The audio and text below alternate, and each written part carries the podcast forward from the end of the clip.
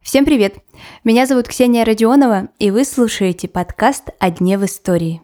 На календаре 26 апреля. И в этот день, в 1897 году, родилась немецкая актриса Ольга Чехова. Как же она связана с Антоном Чеховым? Как русская актриса вдруг стала одной из самых главных в Германии? Ну и самый важный вопрос. Была ли Ольга Чехова советской шпионкой?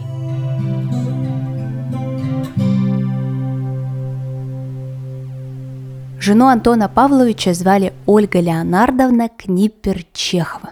И была она актрисой. Но сегодня говорить мы будем не о ней, а о ее племяннице Ольге Константиновне Чеховой, урожденной Книпер. Вот так вот получилось, что женщины были практически полными тесками. Да еще и девичьи фамилии, и потом фамилии в замужестве у них тоже совпадали – Сегодняшняя героиня родилась в обрусевшей семье немцев в городе Александрополь Российской империи. Ныне это город Гюмри в Армении.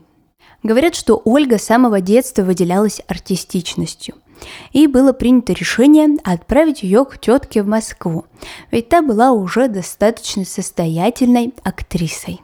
Приезжает Ольга Книпер обучаться актерскому мастерству и практически сразу же знакомится с Михаилом Чеховым, племянником Антона Павловича, актером, который впоследствии стал известен на весь мир.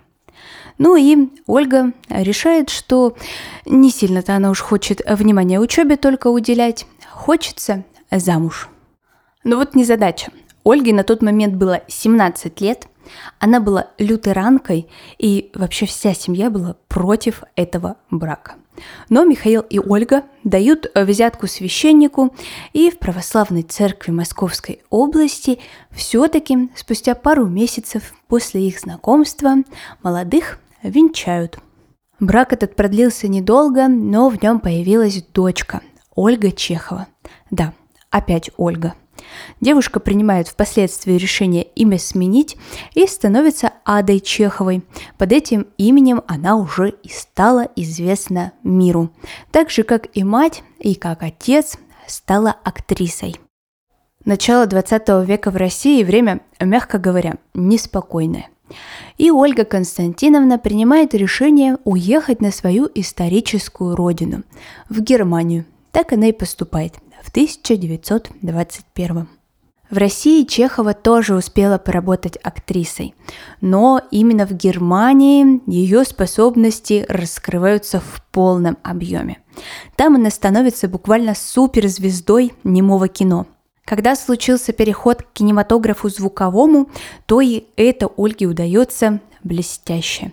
Хотя не у всех актеров немого кино это вообще в принципе получалось. За свою карьеру она снялась более чем в 130 картинах и даже некоторое время работала в Голливуде. Например, ее можно встретить в фильме Альфреда Хичкока «Мэри».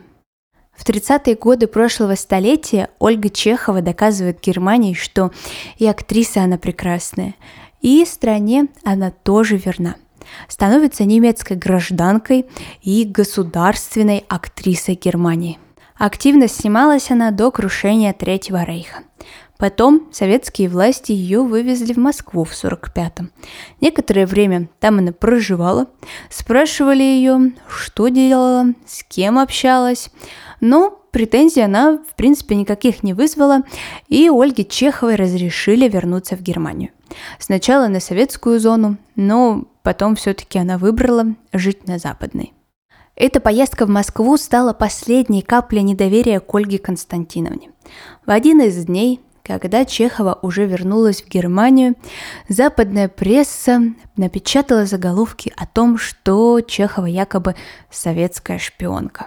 А ведь за свою карьеру она очень даже плотно общалась с самыми, самыми первыми лицами Германии.